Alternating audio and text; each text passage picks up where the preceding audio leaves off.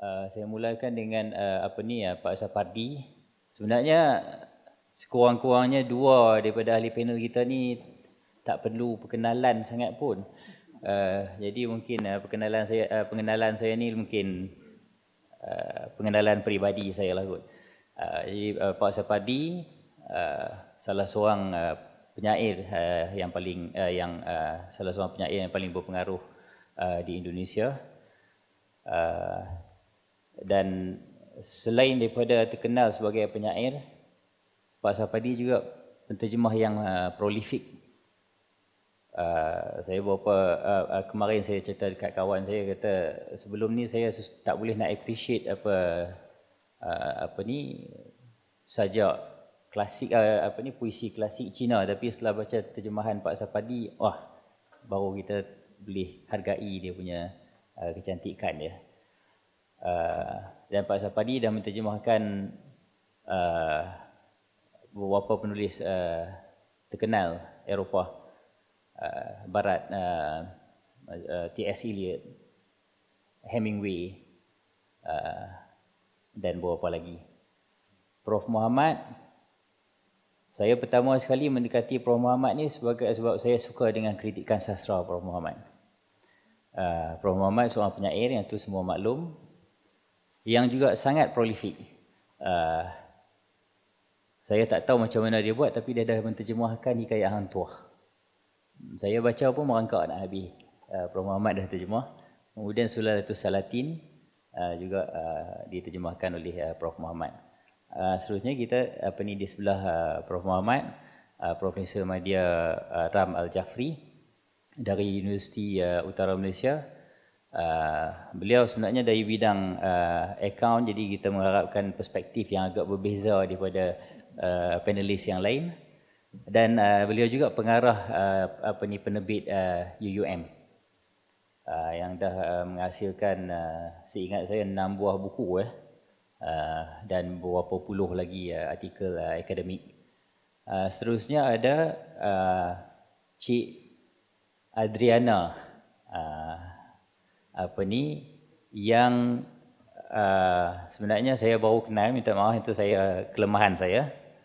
Uh, yang bergiat sebagai penterjemah, dan baru-baru ni terjemahan dia uh, ke atas cerpen Luqman Hakim telah disenarai pendek uh, untuk Commonwealth uh, writer uh, hadiah uh, Commonwealth uh, uh, short story ya yeah, uh, cerpen uh, hadiah apa ni uh, terjemahan Commonwealth. Jadi saya nak apa ni mula uh, nak cuba bawa perbincangan ni supaya dia tajuk dia tu menterjemah Nusantara kepada dunia. Uh, tapi saya tak mau nak hadkan perbincangan kepada terjemahan dari bahasa Melayu ke bahasa asing, ke bahasa Inggeris, Perancis ataupun yang lain-lain. Kalau boleh kita uh, apa ni menyeberang juga ke uh, terjemahan uh, bahasa lain, ke bahasa uh, Melayu. Dan saya juga tak mau nak uh, sebab kalau dalam apa ni dalam uh, info tentang program tu ada uh, ada sebut kita nak bincang tentang uh, apa ni uh, uh, uh, tentang sikap penulis, tentang industri, tentang uh, pasaran. Itu pun saya tak mau hadkan. Kalau boleh saya nak gabungkan antara benda yang amali, benda yang praktikal dan benda-benda yang konseptual. Jadi saya rasa saya nak mulakan, sebab petang dia agak sejuk, saya nak mulakan terus dengan satu soalan yang mungkin boleh membawa kepanasan. Se- uh, tentang penterjemahan karya-karya Nusantara ke dalam bahasa Inggeris atau ke bahasa asing yang lain. Sebenarnya apa yang mewajarkan dalam keadaan di Nusantara, mungkin di Indonesia ada sikit ke, uh, pengecualian sebab di Indonesia kegiatan penterjemahan rancak. Uh, uh, mungkin sekarang bukan, tapi beberapa uh, beberapa dekad yang lalu agak rancak, dan sejauh mana kualiti uh, saya uh, kurang uh, kurang pasti. Di di Malaysia memang kita maklum penterjemahan sangat-sangat perlahan. Uh, sekurang-kurangnya sejak tahun mungkin akhir lapan puluhan ataupun uh, apa ni awal sembilan puluhan, tiba-tiba kita nak menterjemah karya kita ke bahasa asing. Uh, saya rasa macam uh, apa ni kurang wajar. Jadi sebenarnya apa yang mewajarkan untuk kita menterjemahkan karya Nusantara ni ke ke bahasa asing? Apakah karya ni karya kita ni terlalu hebat misalnya yang kita mesti perkenalkan kepada dunia? Dahsyat sangat kita ni, melebihi uh, uh, T S. Eliot misalnya, ataupun kita punya perspektif, kita punya sudut pandang falsafi ataupun uh, uh, uh, uh, uh, sudut pandang dunia, sudut uh, apa ni falsafah tentang uh, kehidupan yang sangat-sangat berlainan, yang tak wujud di belahan dunia yang lain.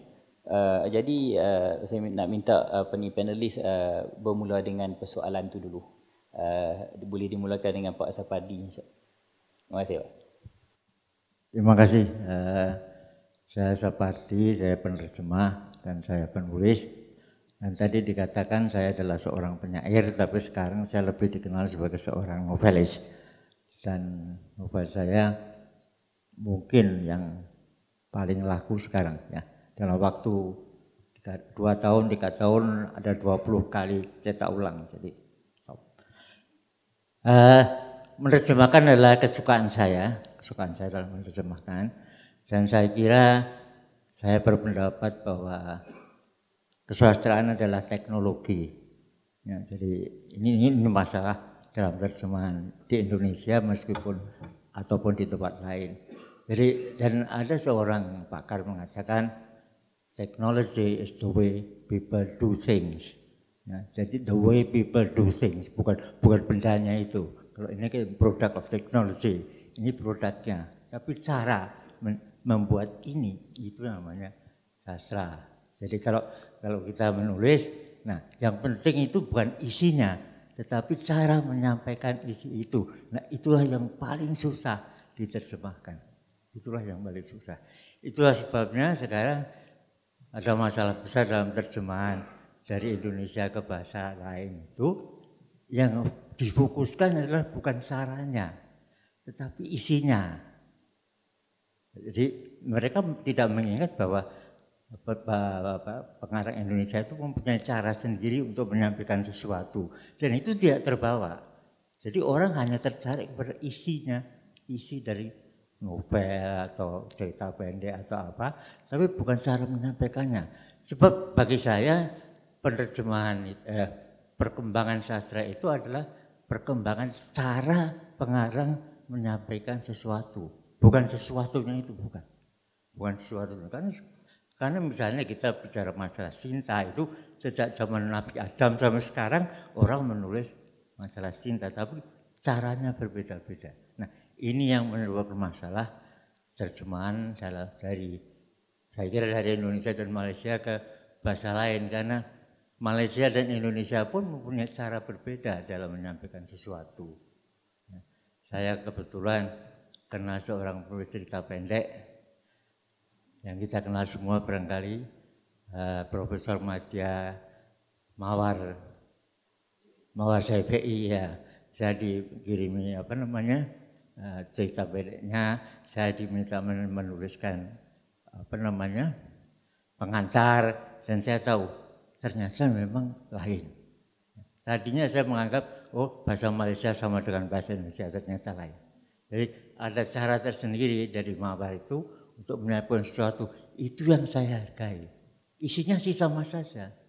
Apa yang ditulis Mawar dengan apa yang ditulis orang penulis cerita pendek Indonesia itu sama.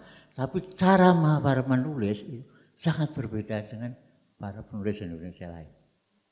Jadi itu saya kira yang ingin saya tekankan. Nanti bisa disambung. Oke, terima kasih.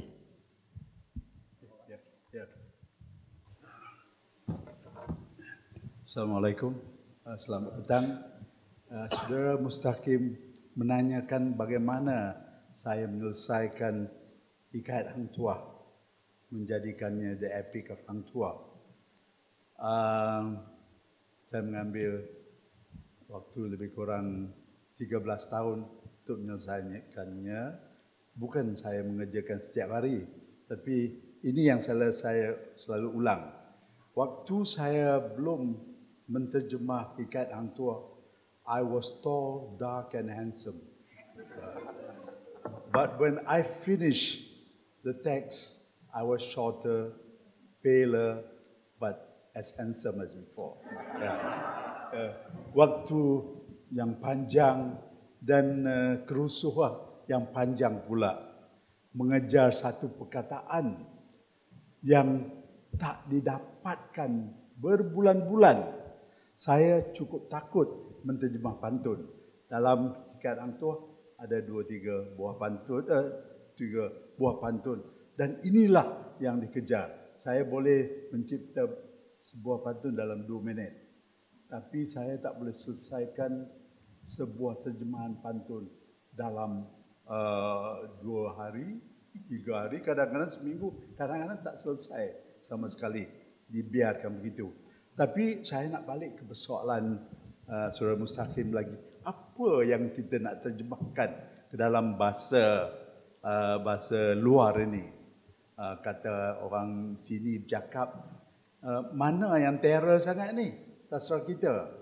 Saya orang sastra bandingan, bapa juga sastra bandingan, comparative literature. Saya belajar sastra Jepun, sastra Cina dan uh, Barat.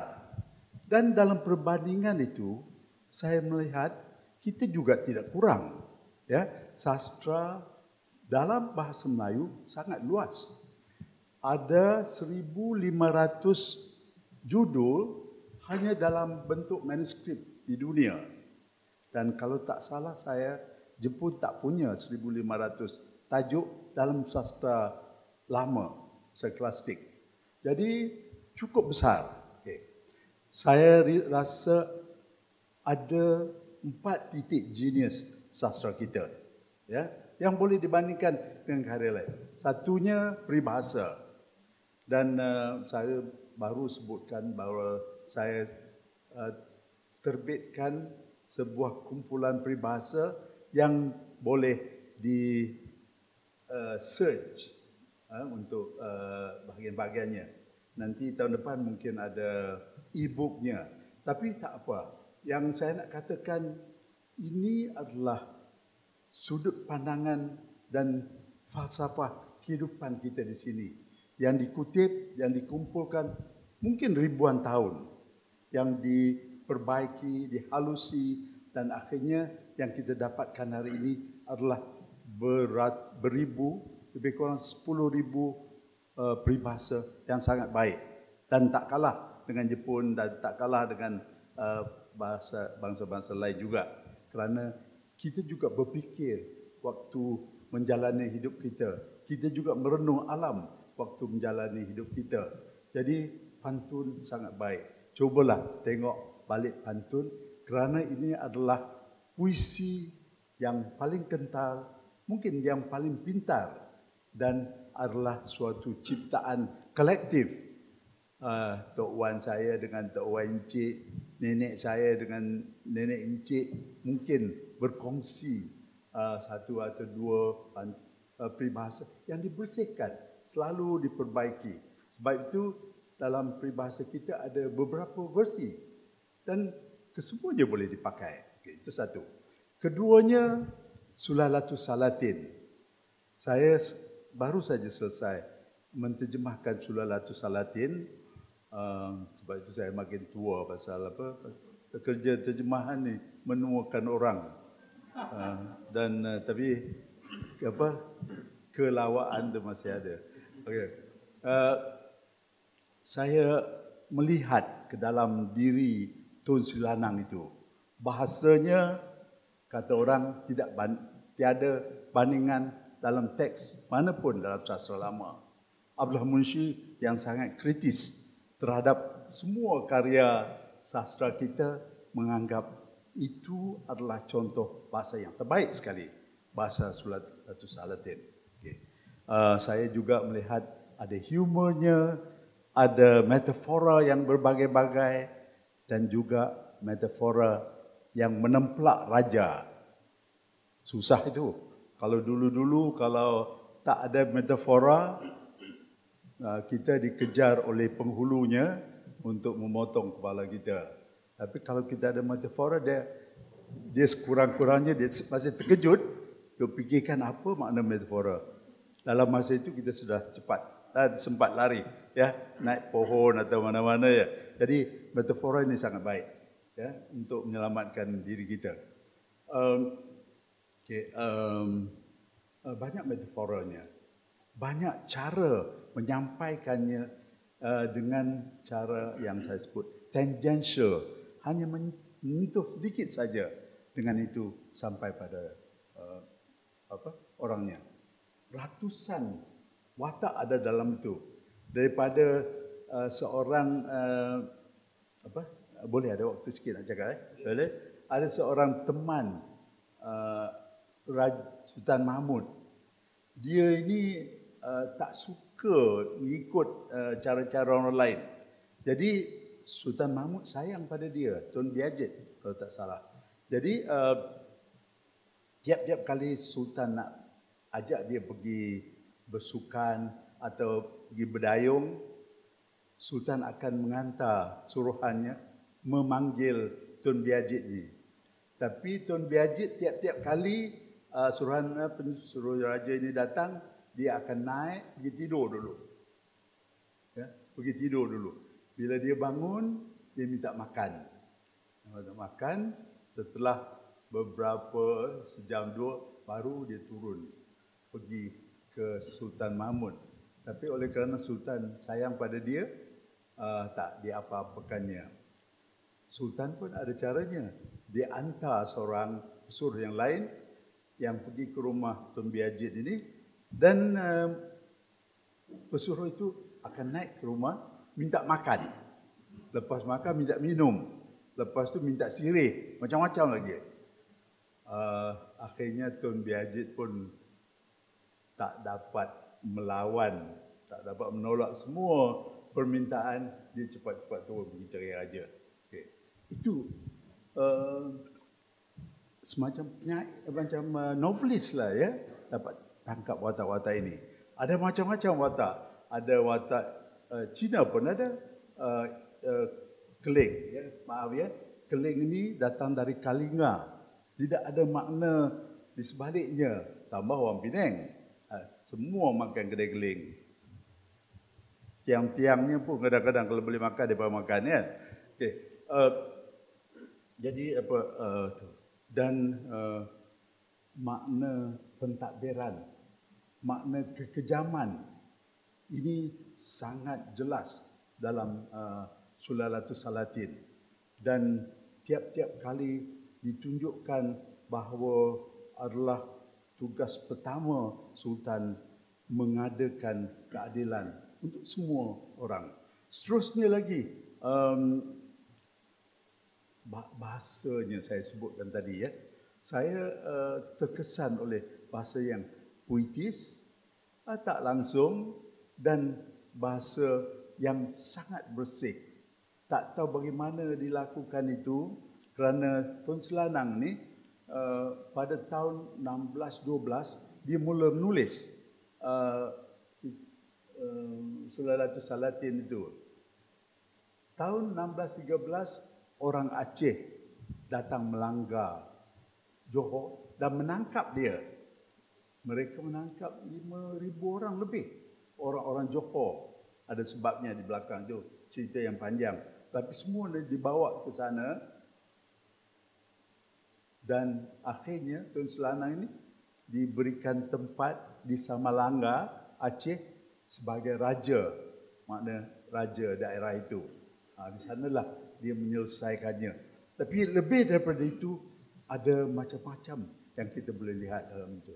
Uh, akhir, uh, yang ketiga, ya, uh, Hang Tuah. Uh, Hang Tuah ini sudah hilang dari pembacaan kita, sedihnya, dan saya selalu uh, juga mengkaji tentang Hang Tuah ini, dan selalu bertanya dengan kawan-kawan atau orang tak muda lagi atau orang muda lagi daripada saya, macam mana sudah pandangan saudara terhadap Hang Tuah. Dia akan menyebutkannya, dan saya tanya dari mana uh, maklumat ini datang. Oh, dia kata saya tengok filem P. Ramlee. Filem P. Ramlee. Okey. Nah, uh, filem P. P. Ramlee itu sebenarnya tak ada percintaan. Dalam cerita Hang Tuah tak ada percintaan.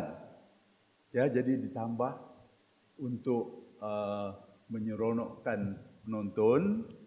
Dan uh, setelah matinya Hang Jebat, ceritanya berkembang.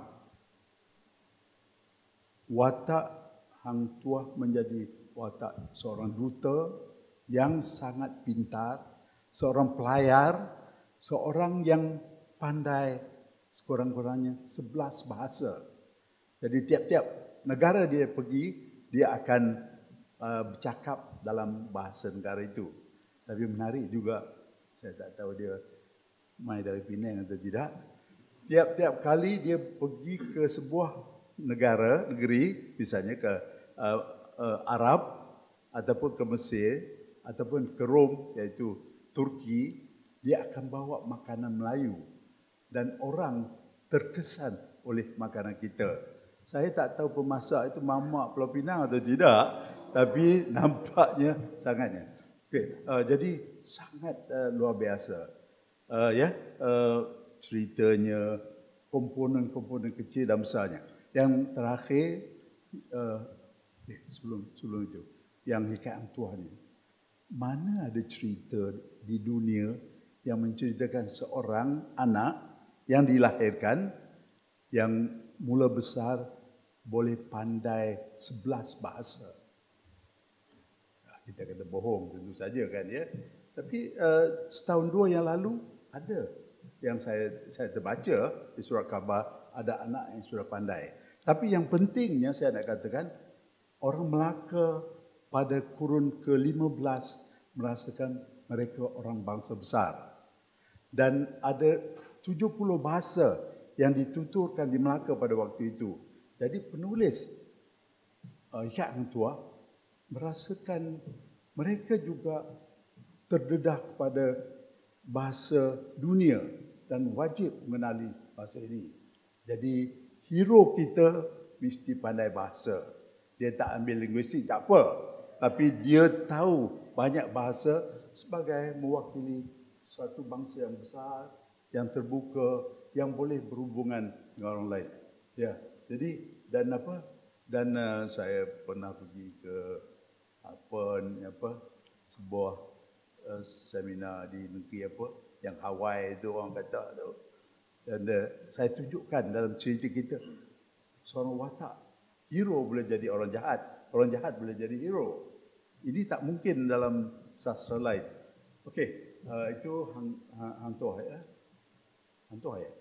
Hang Tuah ya. Jadi uh, agak luar biasa dan imajinasi pengarangnya pun juga luar biasa. Jadi pantun, syair, oh, pantun saya tidak sebut ya. Pantun juga semua orang tahu. Sekarang ini sudah digunakan oleh tak kurang daripada empat puluh bahasa. Uh, kebanyakan bahasa di Nusantara ini di antara orang Baja, Manado, orang Timur, sekarang ni orang Papua menulis uh, uh, pantun yang agak lucu-lucu dan jorok-jorok juga. Uh, tak apalah hak mereka. Uh, jadi apa, pantun. Ini juga seperti kita bincang sebelum ini, ada suatu sihir yang mungkin tak ada sihir pada uh, uh, bentuk-bentuk lain. Yang uh, saya nak kata, nak bandingkan ialah dengan haiku. Haiku ni sangat indah.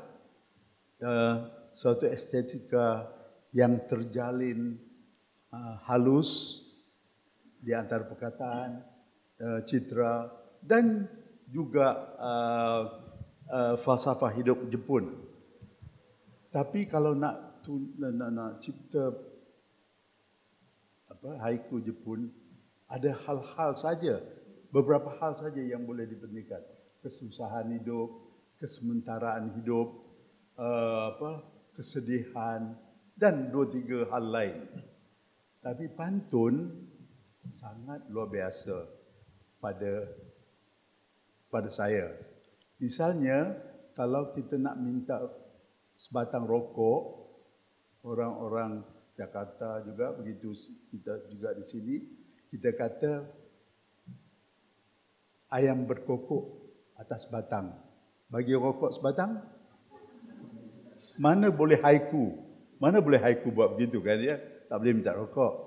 Dan tujuh puluh lima peratus uh, apa pantun kita adalah pantun percintaan, iaitu teras cerita-cerita kita di sepanjang sejarah kita dan sangat halus.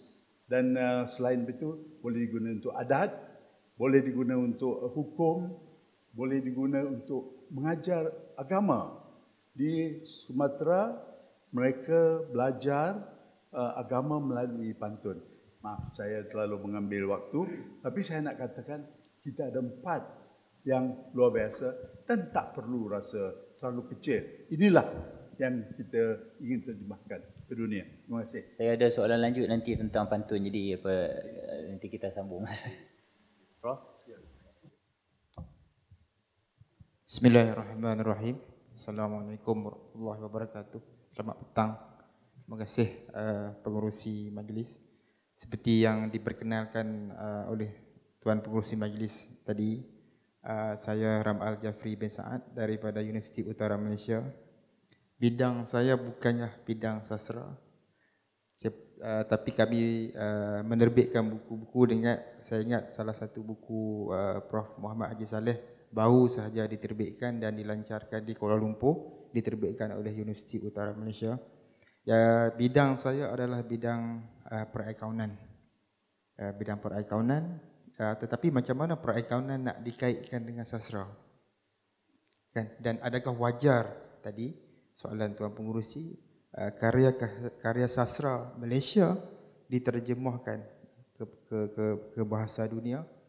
Uh, kalau mengikut pengalaman uh, kami di Universiti Utara, saya ingat antara uh, universiti yang bernaung di bawah MAPIM, Majlis Penerbitan Ilmiah Malaysia, dan kita antara universiti yang memberi kebenaran. Tak semua penerbit universiti diberi ataupun menerbitkan karya-karya sastra, tak semua. Tetapi di Universiti Utara Malaysia, saya ingat selain daripada U S M, penerbit U S M, Universiti Utara Malaysia mula mengulak langkah selepas saya mengambil alih jawatan pengarah penerbit Universiti Utara Malaysia pada tahun dua ribu lima belas. Kita mulakan atas, itu pun atas arahan bos saya lah, Naib Chancellor. Dia melihat kepentingan industri kreatif yang merangkumi uh, karya karya sastra juga, supaya untuk disebarluaskan, supaya diterbitkan. Kerana apa? Uh, inilah yang akan uh, menyokong jawapan saya nanti. Sebab di universiti pun uh, bila kita cuba usulkan uh, sesuatu penerbitan, sama ada sastra ataupun penerbitan ilmiah. Sebelum tu saya nak uh, menceritakan sedikit sejak kita uh, di Universiti Utara Malaysia sejak dua ribu lima belas sehinggalah sekarang, lebih kurang dalam uh, saya ingat kurang dari masih kurang daripada sepuluh buah buku kita yang kita telah berjaya menerbitkan ataupun diterjemahkan ke dalam bahasa Indonesia, ke dalam bahasa Vietnam, dan saya ingat yang paling jauh pun ke dalam bahasa Jepun. Ada satu buku dalam bahasa Jepun. Jadi apa yang mewajarkan kalau ini? Dan dalam masa yang sama juga kita tengah berusaha. Saya ingat kita dah usaha dari tahun dua ribu lima belas sampai sekarang masih belum lagi berjaya untuk kita terjemahkan karya-karya daripada novel-novel yang bagus-bagus. Kita pernah uh, cuba untuk menerbitkan ataupun menterjemahkan novel dari Jepun. Kisah seorang uh, saya ingat novel terkenal di Jepun. Uh, saya, saya tak ingat uh, sebab bukan Uh, minat saya untuk nak nak melihat uh, siapanya penulis tu, tapi dari segi uh, kontennya kita cuba untuk translate buku daripada Jepun ke dalam bahasa Melayu. Uh, masih lagi dalam proses untuk kita menterjemahkan karya tersebut. Kemudian kita ada satu karya dari uh, negara China dan juga yang terkini daripada Perancis, menunjukkan bahawa usaha kita walaupun kita sebagai penerbit universiti, kita menterjemah karya kita ke dalam bahasa asing dan dalam masa yang sama bahasa asing juga dalam negara kita.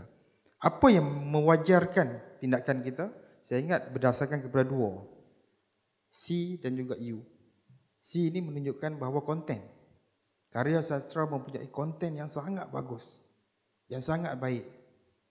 Sebab tu kita perlu mengangkat karya-karya sastra kita dan kita juga perlu uh, menyebarluaskan kebaikan yang ada, yang boleh didapat, yang boleh memanfaatkan bukan sahaja masyarakat dalam negara tetapi masyarakat luar negara. Dan yang kedua, ramai juga orang-orang penerbit-penerbit luar berminat untuk menterjemah karya kita disebabkan oleh U, iaitu unik. Karya kita yang unik. Kalau nak cerita tentang uh, ada satu uh, karya kita yang diterjemahkan ke dalam bahasa Jepun sebab dia kata dia nak memahami budaya masyarakat Malaysia. Dan baru ni kita adakan perjumpaan dengan penerbit di sana, tapi dia main di sinilah. Dia main di uh, Kuala Lumpur, dia menyatakan bahawa walaupun cetakannya sedikit, tiga ratus naskah, tapi dah buku tu dah sold out. Dan dia minta untuk kita ulang cetak. Dan saya minta untuk adakan satu perjanjian barulah untuk dicetak semula dan dijual di Kinokuniya Jepun. Uh, yang mana kita melihat apa faktor yang utamanya tadi, unik sebab nak memahami budaya politik walaupun di Jepun tak sehebat budaya politik di negara kita, namun dari segi budaya budaya politik itu yang yang di, diterjemahkan melalui karya tersebut dan melalui karya tersebut masyarakat luar dapat memahami kontennya. Cuma cabaran kita yang utama, wajar memang wajar, cabaran kita yang utama orang akan tanya, kan? Orang akan tanya apa R O I ataupun R O I, disebut R O I kan? Saya ada orang sebut R O I, R O I duk ingat filem zaman-zaman dulu R O I, zaman R O I kan? Return on investment. Kita spend, kita terjemah bukan satu, menelan belanja yang bukan sedikit, banyak. Tapi kalau kita nak lawan, ini perspektif accounting, kalau kita nak lawan, nak tunjukkan bahawa R O I untuk karya sastra untuk diterjemah ke dalam bahasa lain ataupun karya sastra negara lain untuk diterjemah dalam bahasa kita, dari segi R O I kita tak boleh capai. Sampai bila kita tak boleh capai? Apa yang perlu kita ada? Kita perlu ada dipanggil yang saya namakan sebagai indeks kemasyarakatan. Yang mana setiap benda boleh dikonvertkan dalam bentuk wang ringgit. Saya bagi satu contoh. Saya nak buat satu lawatan. Lawatan ke Medan baru-baru ni. Jadi saya nak menjustifikasikan kenapa saya perlu ke Medan. Kalau dalam R O I confirm kalau manfaat ataupun untung tolak kos ataupun pendapatan tolak perbelanjaan, memang kita akan dapat negatif. Kita tabelkan kat mana-mana pun, dekat industri, dekat universiti, dia akan tolak. Tapi bila kita perkenalkan ataupun kita tunjukkan ada dipanggil indeks yang mengukur kebaikan untuk society yang kita convertkan, sebagai contoh saya kata dengan lawatan staf saya ke Medan, motivasinya akan meningkat. Bila motivasinya meningkat, dia akan kurang M C. Satu hari M C, dia akan jimat sebanyak seratus ringgit. Staff saya ada tiga puluh, uh, staff saya ada empat puluh enam orang. Saya justify. empat puluh enam orang, darabkan dengan seratus ringgit, kita dah jimat sebanyak empat ribu enam ratus ringgit. Sampai ke tahap tu kita kena buat. Dan saya percaya kalau karya-karya sastra kita, terjemahan kita, ada satu indeks yang boleh mengukur fact and figure, sebab orang accounting ni dia nak tengok fact, dia nak tengok figure. Kita boleh tunjukkan benda tu, insya-Allah kita tak akan ada masalah untuk mengangkat dan memertabatkan karya sastra dalam dan juga di luar negara. Itu saja dulu, Tuan Profesor. Pertama sekali terima kasih atas undangan untuk menyertai panel ini. Uh, jawapan saya singkat saja, um, iaitu kita ada bakat.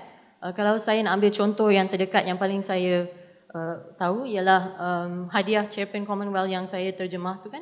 Um, cerpen uh, karya Luqman, saya telah mendap- dia dalam senarai pendek dua puluh satu karya daripada lima ribu karya yang telah dihantar untuk masuki pertandingan, dan itu adalah success rate. Uh, jadi kadar kejayaan dia tu um, kosong perpuluhan empat peratus. Jadi ternyata kita ada bakat.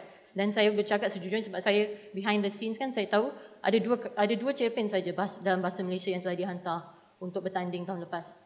Um, dan kejayaan kita lima puluh peratus, kita dah dapat satu yang sampai ke senarai pendek, dan hanya ada dua karya terjemahan dalam senarai pendek dua puluh satu tu. Satu dari bahasa uh, dari Cyprus, bahasa Greek, dan satu daripada bahasa Malaysia. Jadi saya tahu, saya pasti, saya yakin sebab saya melihat dengan mata sendiri, kita ada bakat. Dan uh, kalau kita ambil bahasa kita, bahasa utama di uh, Nusantara, bahasa Melayu, Malaysia, bahasa Indonesia, bukankah itu adalah bahasa saya rasa kedua paling terbanyak uh, penutur dalam dunia, uh, di belakang uh, selepas bahasa Cina. Jadi tentu, bukankah kaya dan bukankah tak salah kan kalau kita nak kata uh, rantau dengan uh, penutur yang kedua terbesar dalam dunia untuk diwakili. Dan ini point saya yang, yang kedua, iaitu representation, banyak terdapat dalam pop culture, um, dan saya tak tahu dia punya terjemahan dia dalam bahasa Malaysia, mungkin um, penyertaan. Jadi kita minta sekarang, orang meminta nak mendapat tahu, nak m- m- mengenali dan membaca cerita daripada rantau-rantau yang lain yang mungkin sebelum ini Amerika Latin terkenalkan dengan magic realism dan rantau yang lain, dan saya rasa sekarang adalah masa untuk Asia Tenggara dan untuk Nusantara untuk naik. Saya setuju sepenuhnya dengan Prof Muhammad yang kita tak kurang. Saya uh, bila saya tanya uh, bila saya diumumkan uh, sebagai uh, penterjemah yang disenarai pendek untuk uh, Chairman Commonwealth tu, um, ada berapa pihak dari luar negara yang menghubungi saya kata, oh, boleh tolong terjemahkan sedikit, saya kami nak tahu, kami nak tahu apa uh, karya apa sastra apa yang sedang dibicarakan dalam masyarakat berbahasa Malaysia atau Melayu. Jadi saya rasa itu je jawapan saya dan yang memberikan saya keyakinan yang memang kita wajar menterjemahkan karya kita sebab kita ada bakat dan we have something to say. Uh, yang tu apa ni bawa kepada persoalan uh, yang kedua. Uh, soal uh, pasaran, sebab kalau berdasarkan pada apa yang uh, apa ni Prof Muhammad uh, terutamanya sebut tadi, dia lebih mengarah kepada uh, karya klasik, kepada manuskrip, uh, kemudian kepada misalnya pantun yang uh, apa ni uh, kar, uh, karya sastra lama. Tapi permintaan hari ini ni dia mengarah kepada contemporary, karya semasa yang sebenarnya kita masih belum pasti dari segi yang apa ni Cik Adriana sebut tadi ni, maknanya ada bakat, ada talent bagus dan sebagainya. Kalau diukur contohnya dengan karya klasik, dia punya tahap dia di mana. Tapi sebab ada desakan pasaran, kita masuk ke ataupun kita menterjemah ke apa ni karya-karya contemporary. Uh, macam tu juga dengan uh, apa ni. Jadi persoalan dia uh, pada saya, adakah kita nak tunduk kepada permintaan pasaran. Permintaan pasaran ni maknanya permintaan penerbit yang ada kemampuan untuk menerbitkan karya. Kalau tidak, kita terjemah dan tak terbit dan tak ada orang baca. Uh, ataupun kita perlu satu usaha lain untuk bagi tumpuan kepada, pertama, usaha untuk mengukur karya semasa, dan yang kedua untuk menterjemah uh, karya-karya yang dah diperakui. Uh, pantun misalnya. Uh, saya rasa nak minta uh, apa ni Uh, penjelasan sikit, uh, kalau boleh pendek, sebab mereka, tadi saya takut uh, saya tak cukup soalan, sekarang ni saya cukup, takut tak cukup masa pula. Okey, ya, memang masalah, ada masalah terjemahan yang dasar sekali yang tadi disebut oleh uh, Muhammad, yakni misalnya menerjemahkan pantun, apakah apakah kita mungkin menerjemahkan pantun? Yang sederhana saja, gendang gendut tali kecapi, kenyang perut senang hati. Itu yang penting, bukan isinya tetapi bunyinya. Gendang gendut tali kecapi, kenyang perut senang hati. Apa bisa diterjemahkan bunyi itu? Ya, ini ini masalah besar. Ya. Nah, di dalam bahasa kalau yang modern itu masalahnya adalah begini. Ada sebuah misalnya novel Indonesia diterjemahkan ke dalam bahasa Inggris. Okey, menjadi sangat populer di mana-mana. Kemudian tiba-tiba ada dua puluh empat bahasa dari novel yang sama itu. Saya curiga bahwa terjemahan itu tidak langsung dari bahasa Indonesia, tapi dari bahasa Inggris. Jadi kan, berarti kan kita meloncat dari bahasa Indonesia, bahasa Inggris, dan kemudian dari bahasa Inggris itu ke bahasa-bahasa lain yang di seluruh dunia ini. Nah, ini masalah terjemahan yang saya kira masalah dasar sekali yang pada kita itu. Jadi apakah apakah memang terjemahan itu apa, harus dari bahasa aslinya atau kita bisa mengambil dari bahasa yang lain. Nah itu jadi masalah karena di bahasa yang lain itu dia masih sudah berubah, masih sudah berubah. Satu satu contoh saja lagi ya. Uh, seorang penyair Jepang zaman dulu namanya Matsuo Basho ya, menulis sebuah sajak yang sangat terkenal.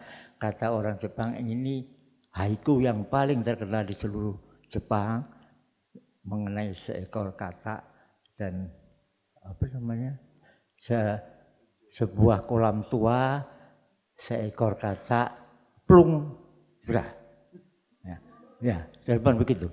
Saya menemukan lebih dari seratus terjemahan bahasa Inggris dari itu. Saya tidak tahu apa yang yang mana yang benar. Nah, artinya setiap orang itu mempunyai mempunyai apa cara sendiri untuk menerima yang yang sederhana itu tadi ya. Karena apa masalahnya sebenarnya itu haiku itu kan tujuh tujuh suku kata, lima suku kata, tujuh suku itu pun susah di di diterjemahkan karena itu itu aturannya. Dan di dalam bahasa Jepang kan kata itu bukan kata apa itu bukan bukan bukan apa bukan suku kata tapi kata. Ya, jadi ini ini yang tidak mungkin diterjemahkan saya kira.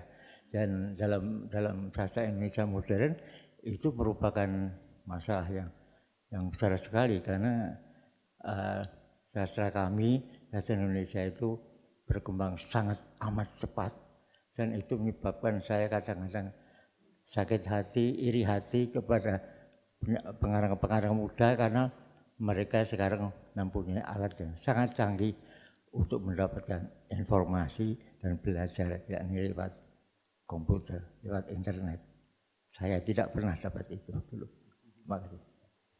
Uh, uh, Prof saya nak tanya kalau kata uh, misal kalau kita ambil pantun sebagai contoh, kalau dia dah sampai uh, sampai hampir ke tahap mustahil untuk diterjemah dengan sebab-sebab yang Pak Sapardi sebut tadi.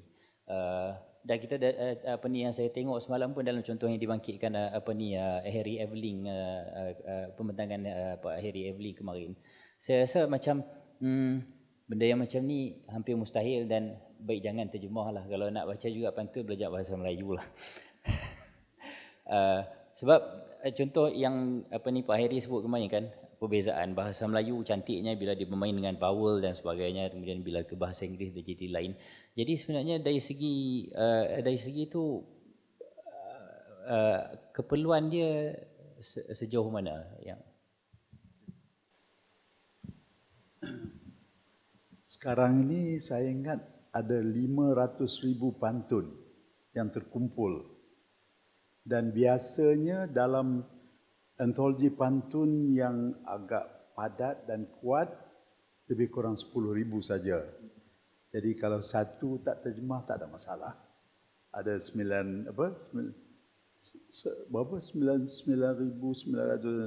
Saya saya dulu tak lulus peperiksaan ya. Di high school ni saya kena rotan di mister Tan punya sekolah. Ya, saya kena rotan pasal itu. Tapi saya boleh tulis pantun. Uh, okay, uh, okay. Uh, jadi banyak yang boleh diterjemahkan. Kita boleh kerana pantun itu hidup, ya, hidup, sedang hidup, macam-macam diperlakukan pantun kita ini. Boleh jadikan drama, boleh jadikan surat cinta. Dulu kami uh, waktu tahun lima puluhan tulis surat cinta, mesti ada pantun di bawah tu. Dan ada minyak wangi pula atas pantun tu. Dibawa oleh postman yang apa postman pergi sebelah. Satu minggu baru sampai. Satu minggu baru sampai. Lepas tu wanita atau lelaki itu akan baca uh, dua belas kali. Lepas tu dijawabnya mengambil seminggu lagi. Lepas tu bubur minyak wangi lagi. Diantar oleh postman balik. Lama. Ya. Tapi ini ada sesuatu uh, dalam puisi, dalam pantun yang tak ada pada orang lain. Saya ingat uh, tarikan kedua untuk wanita atau lelaki selain pantun ialah account bank. Ya, kalau masuk account bank dalam surat cinta itu, ah itu mungkin menarik juga. Tapi dia tidak mencairkan hati wanita itu. Jadi masih pantun nombor satu, akaun nombor dua. Dan uh, saya dah lupa apa nak kata. Melawak pasal apa tadi? Ya, boleh lupa soalan. Ha, lupa soalan. Ya. Pantun, ya. Jadi kalau satu tak ni, tak apa. Yang lain. Dan terlalu banyak. Dan sedang ditulis. Sedang dicipta. Dan kita tak tahu yang anak-anak muda ni daripada seratus, ada satu yang baik. Dalam perjalanan waktu, yang satu itu dikumpul, disimpan. Lepas tu ada orang lain lagi. Ada Pak Suseno ya di apa hmm, di mana ya di Tanjung Pinang, dia menulis empat puluh ribu pantun satu orang saja, dan saya tak apa cadangkan surau mengikut contoh dia. Sekarang dia tak ada lagi dah, ya. Mungkin bahasa pantun itu terlalu banyak, tapi tak usah, ya.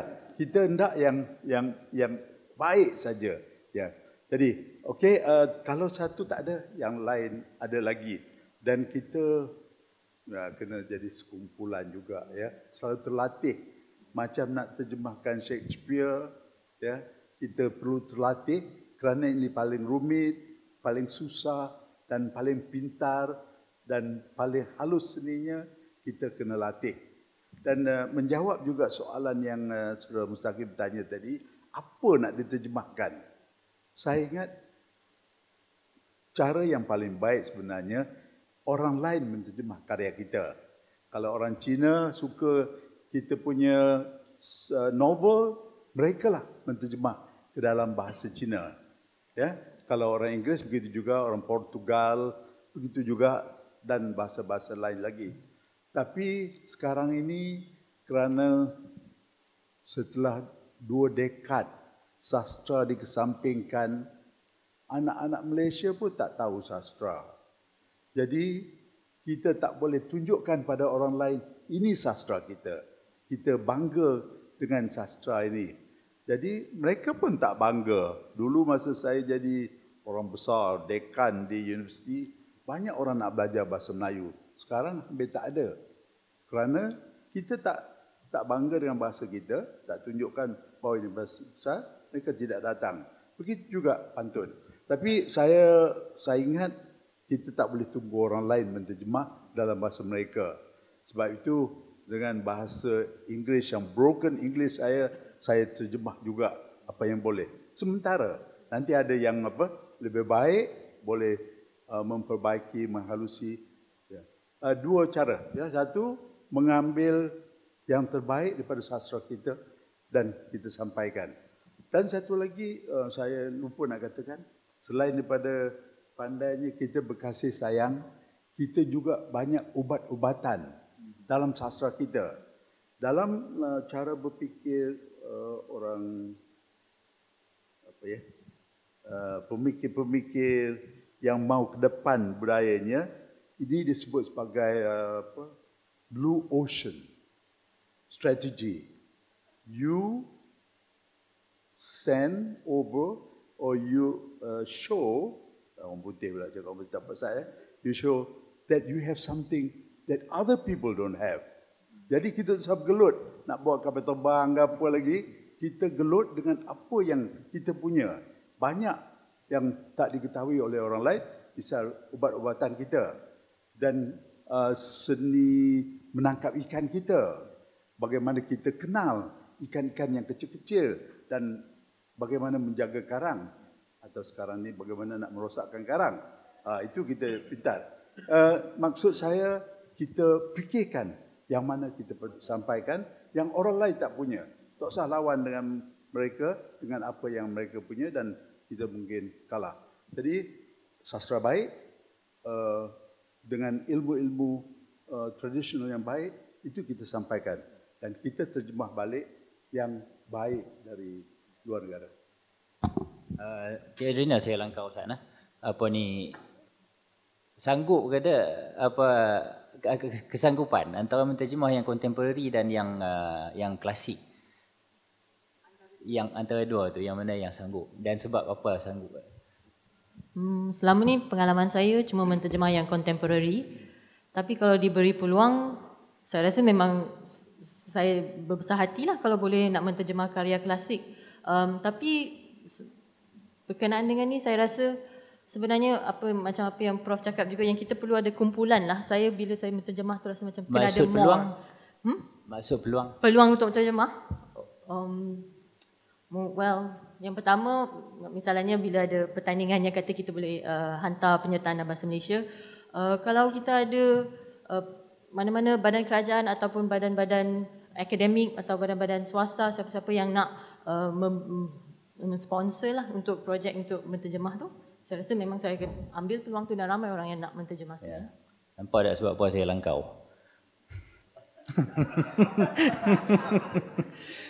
uh, sebab kita masalah tekanan, masalah pasaran, kita terlampau tunduk kepada pasaran.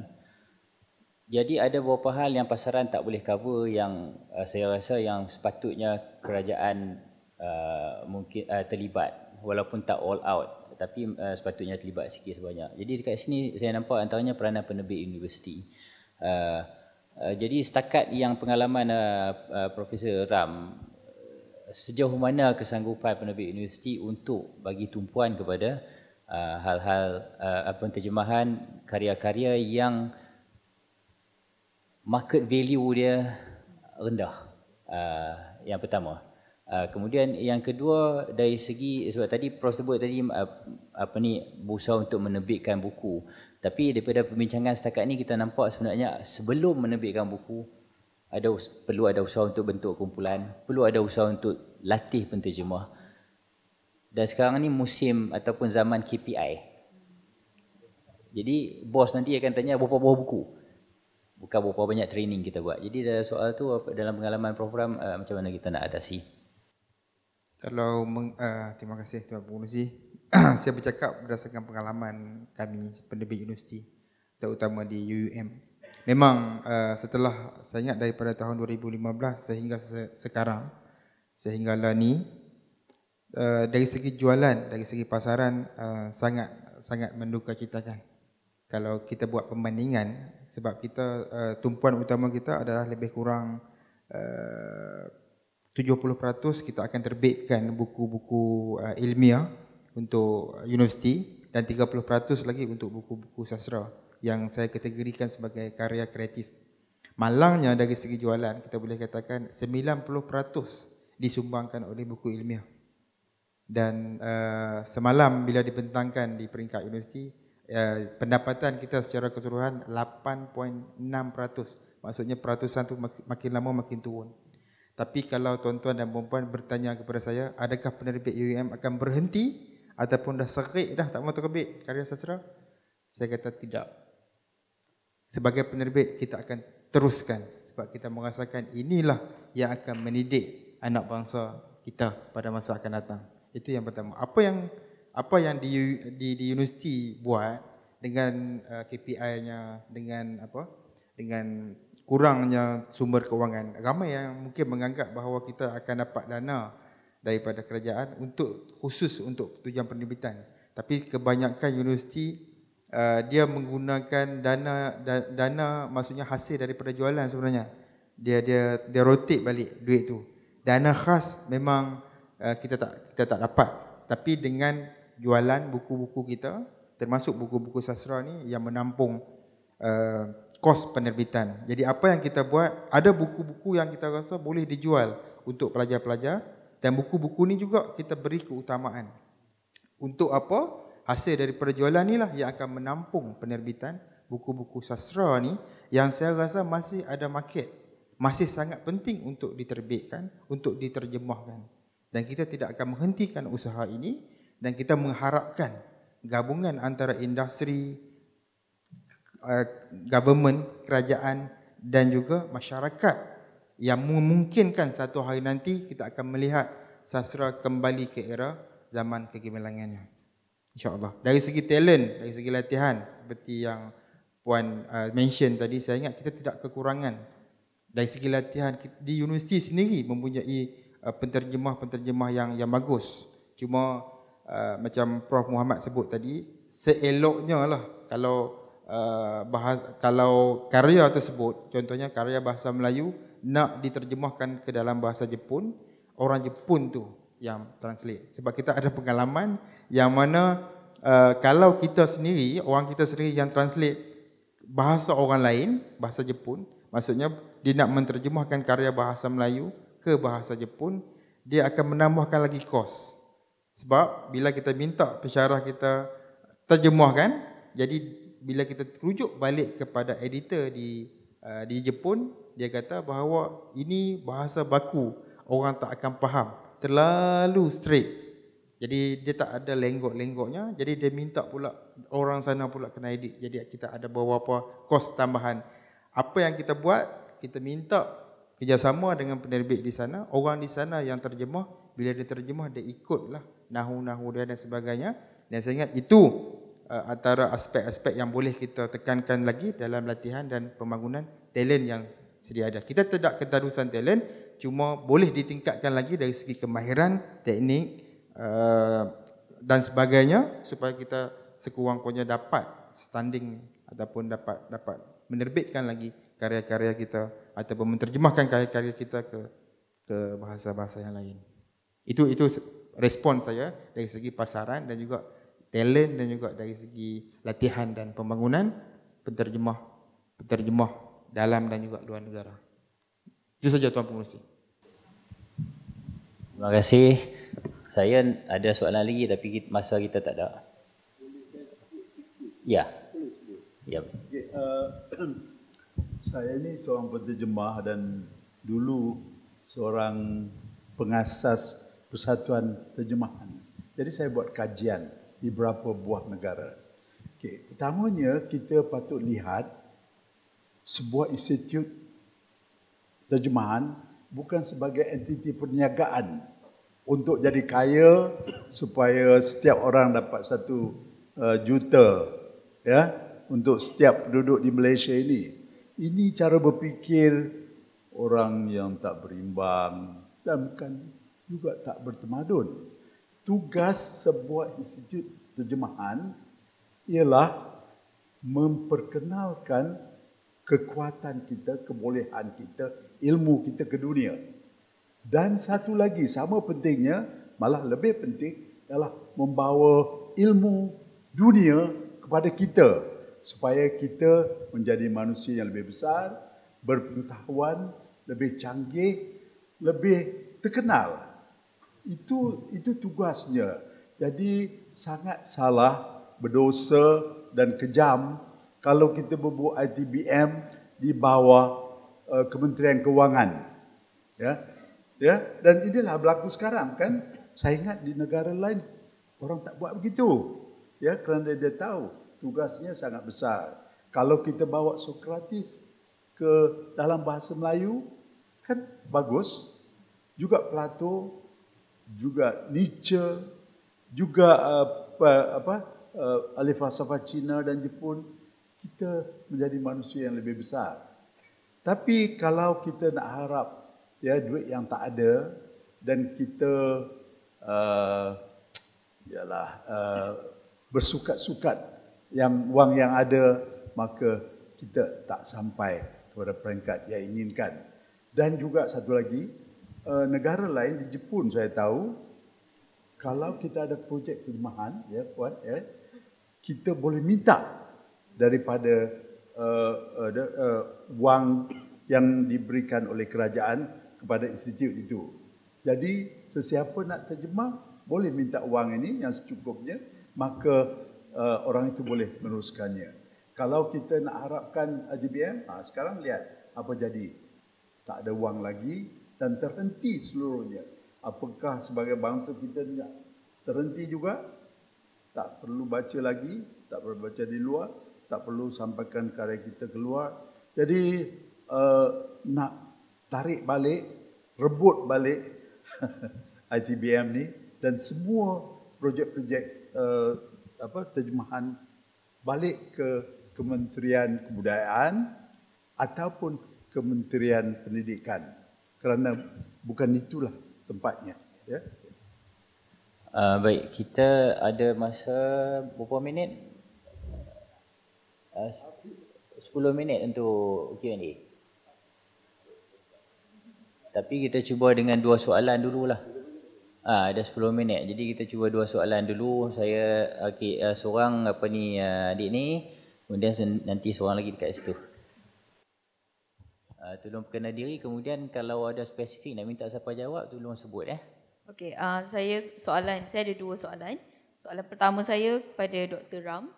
Jujurnya saya agak terkilan um, bila dok, doktor seolah-olah, um, saya faham saya juga pegawai kerajaan dan kita sangat driven oleh K P I.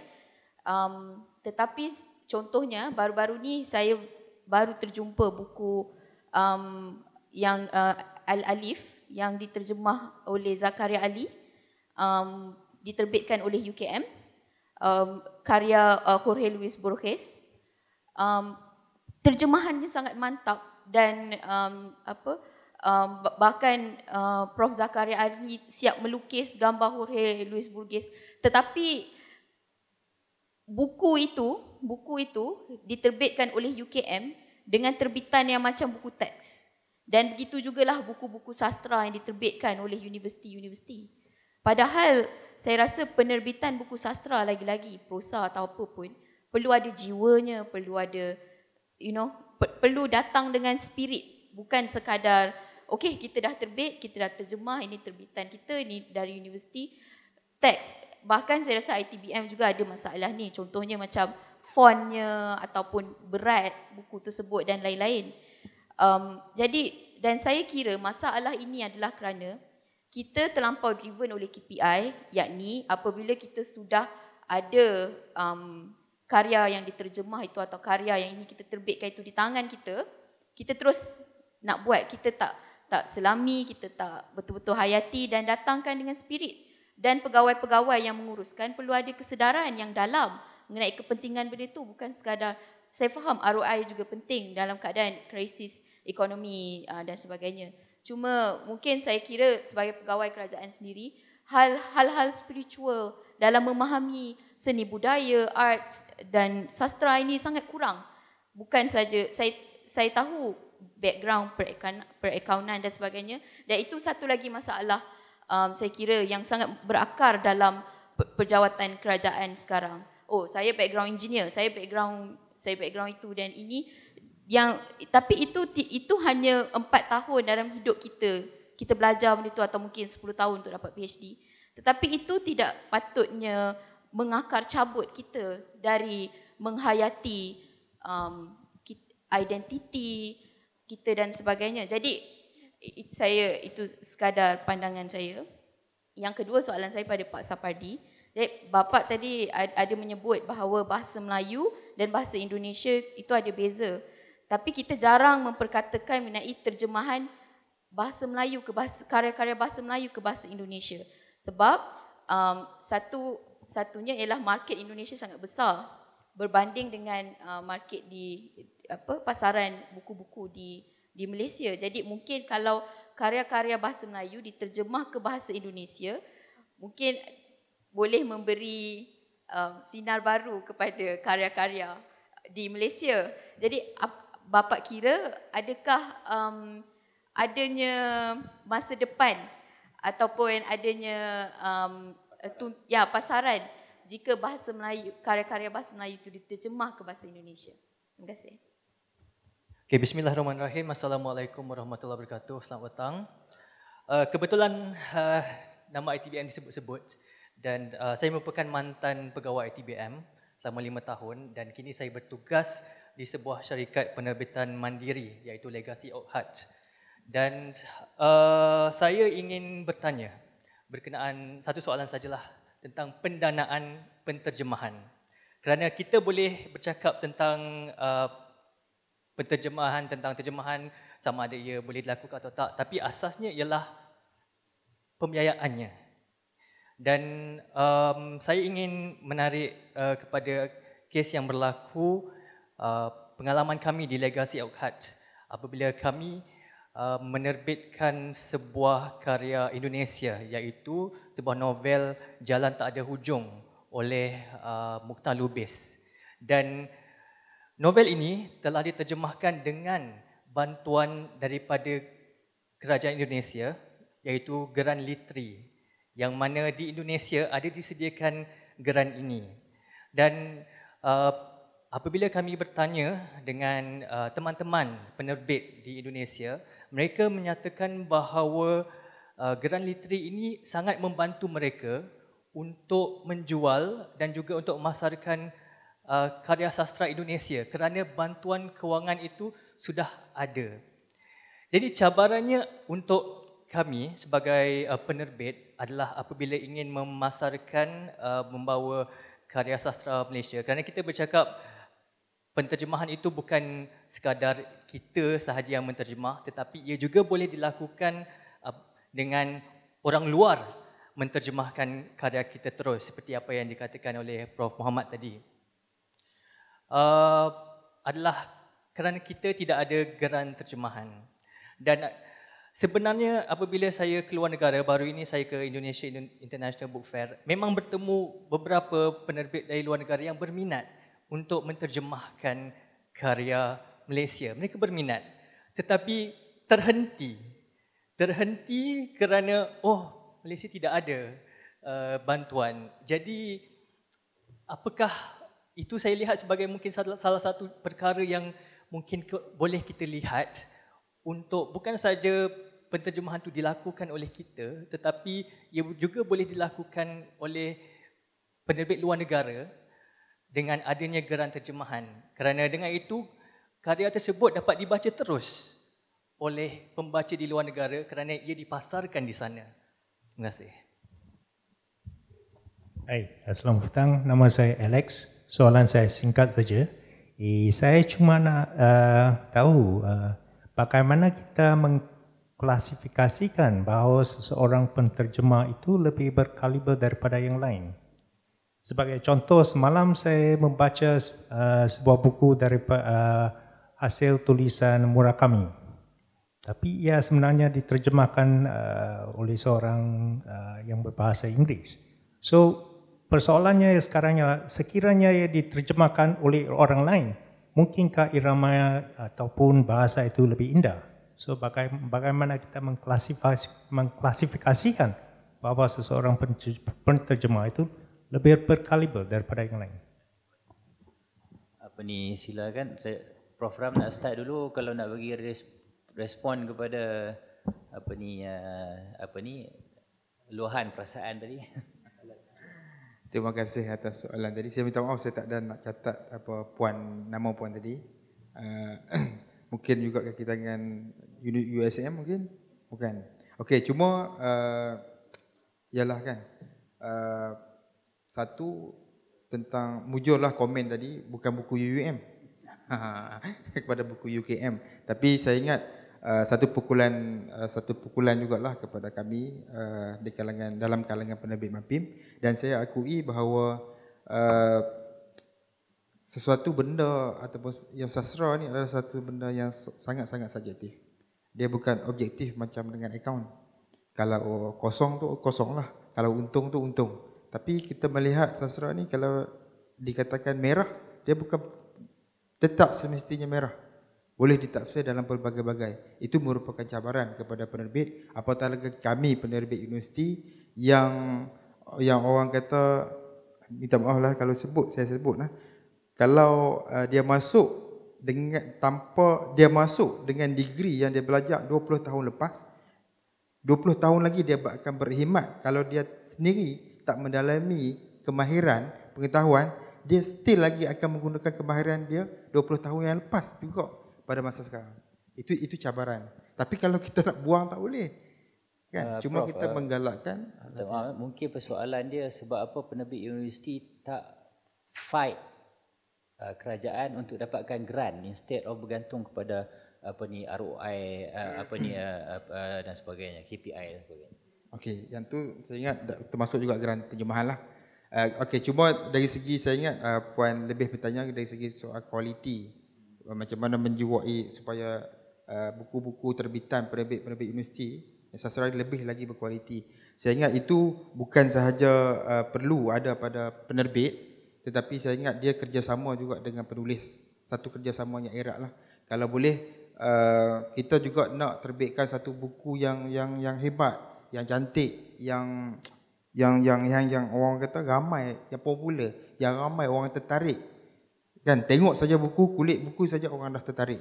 Sebab tu uh, kita tekankan bahawa dalam proses penerbitan buku, kita bukan syok sendiri. Kita ada kerjasama kita dengan editor kita, dengan grafik kita, dengan penulis kita, duduk berbincang nak menghasilkan satu penerbitan. Dia bukannya hak penerbit semata-mata untuk nak terbit buku jenis ini dan sebagainya. Dari segi soal geran terjemahan, saya sangat setuju. Perlunya uh, kerajaan mewujudkan. Saya ingat dulu ada di bawah uh, Perbadanan Kota Buku yang mana ditawarkan geran uh, sehingga lima ratus, uh, lima ribu U S D kalau tak silap saya. Tapi uh, kami juga pernah minta. Cuma tak dapatlah. Tak tahulah sama ada geran tu masih ada ataupun tidak lagi. Dan saya sangat setuju kalau ada dibanyakkan, kalau sedikit ditambahkan jumlahnya supaya menyemarakkan lagi proses ataupun kerja-kerja terjemahan penerbitan di dalam negara. Dari, dari kata penerbit universiti fight ataupun tak fight, kami fight. Sehingga apabila ada pertemuan dengan uh, pihak pengurusan dan sebagainya, kita membawa suara uh, MAPIM sebagai sebuah entiti yang menggabungkan lebih kurang dua puluh buah penerbit ilmiah. Kita juga fight untuk kita dapatkan yang terbaru. Kita cuba, kita bersama-sama dengan membopak untuk dapatkan balik sekurang-kurangnya voucher buku. Tapi masih lagi belum uh, berjaya lah dalam tu kan. Dan ada juga kita fight dana-dana yang lain yang boleh membantu menyemarakkan lagi budaya penerbitan dan juga budaya terjemahan di Malaysia. Ada, cuma uh, kejayaan tu belum belum dicapai. Dan seperti juga yang saya katakan tadi, adakah kita akan stop? Perjuangan tetap akan kita teruskan sampai bila-bila. Sampai kita berjaya juga kita akan teruskan lagi perjuangan supaya kita mengangkat balik. Okey, mengangkat balik apa budaya dan juga karya-karya kita di persada negara dan juga di persada dunia, insya-Allah. Tapi ia memerlukan usaha sama semua pihak dan ia bukannya satu kejayaan yang kita rasa dalam jangka masa pendek. Mungkin saya tak ada di dunia ni, mungkin satu hari nanti bila kita dah mati, baru benda tu berjaya. Namun, kita yang memulakan usaha tu, insya-Allah. Uh, ya, uh, menurut orang Jawa, ya, uh, terjemahan itu adalah traiso creatris atau creative treason. Jadi, terjemahan itu memang berkhianat, mengkhianati. Ini ini masalah besar. Ya. Kalau kita tidak bisa mengkhianati sebuah karya sastra, jangan menerjemahkan. Jadi meskipun itu dari Malaysia, ya, itu harus disesuaikan dengan apa yang disukai oleh penerjemah. Dengan demikian ada yang hilang, ada yang tambah, dan itu harus diikhlaskan, saya kira. Ya. Ketika saya membaca punya tadi Mawar, itu sikap saya berbeda ketika saya membaca Latif Muhyiddin. Latif Muhyiddin itu menggunakan bahasa Malaysia yang sangat dekat dengan bahasa Indonesia. Jadi saya tidak ada masalah. Saya membuat esai yang panjang mengenai itu karena saya paham. Tapi ketika saya membaca cerita-cerita pendek yang lain dan novel-novel yang lain, saya bilang ini harus dipangkas, ini harus diganti kalau kita mau masuk Indonesia. Dan itu yang terjadi selalu. Nah, karena apa? Karena penerjemahan adalah pengkhianatan yang kreatif, pengkhianatan. Ya. Jadi kita berkhianat, kalau tidak tidak bisa. Ya. Ketika saya tidak kita... Pak, saya tidak, bapak saja. Bukan. Uh, saya, saya paham. Or, bukan. Orang Jawa itu berkhianat kepada India dengan menerjemahkan Mahabharata dan Ramayana dalam mungkin dalam seratus versi yang berbeda, dan itu menjadi kebudayaan Jawa. Terima kasih. Bro? Saya sudah sudah dijawabkan. Saya terfikir-fikir sekadar putus akal dan jantung macam mana nak cari wang untuk terjemahan ini. Saya kira dalam beberapa bulan ni banyak orang akan dihukum dengan hukuman penjara yang panjang.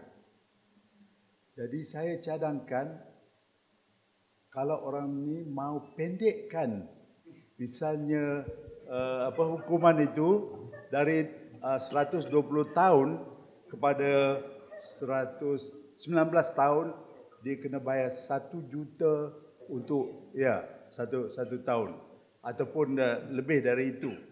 Itulah caranya kita boleh dapat terjemahan. Tak ada cara lain lagi. Dan banyak wang di sana. Yeah. Banyak wang orang ya. Dan mereka pun mungkin terasa dosa mereka tak terlalu besar kerana kita sudah ambil wang kepada terjemahan. Cadangan itu sangat baik, Prof. Saya setuju. Baik, kita dah habis masa. Uh, apa ni? Ya, pihak I T B M ada nak bagi cenderamata dekat uh, ahli panel. Uh, dekat saya, tak tahu dia nak bagi ke tak. Uh, jadi siapa yang nak bagi ni? Siapa? Oh, saya yang bagi. Wow.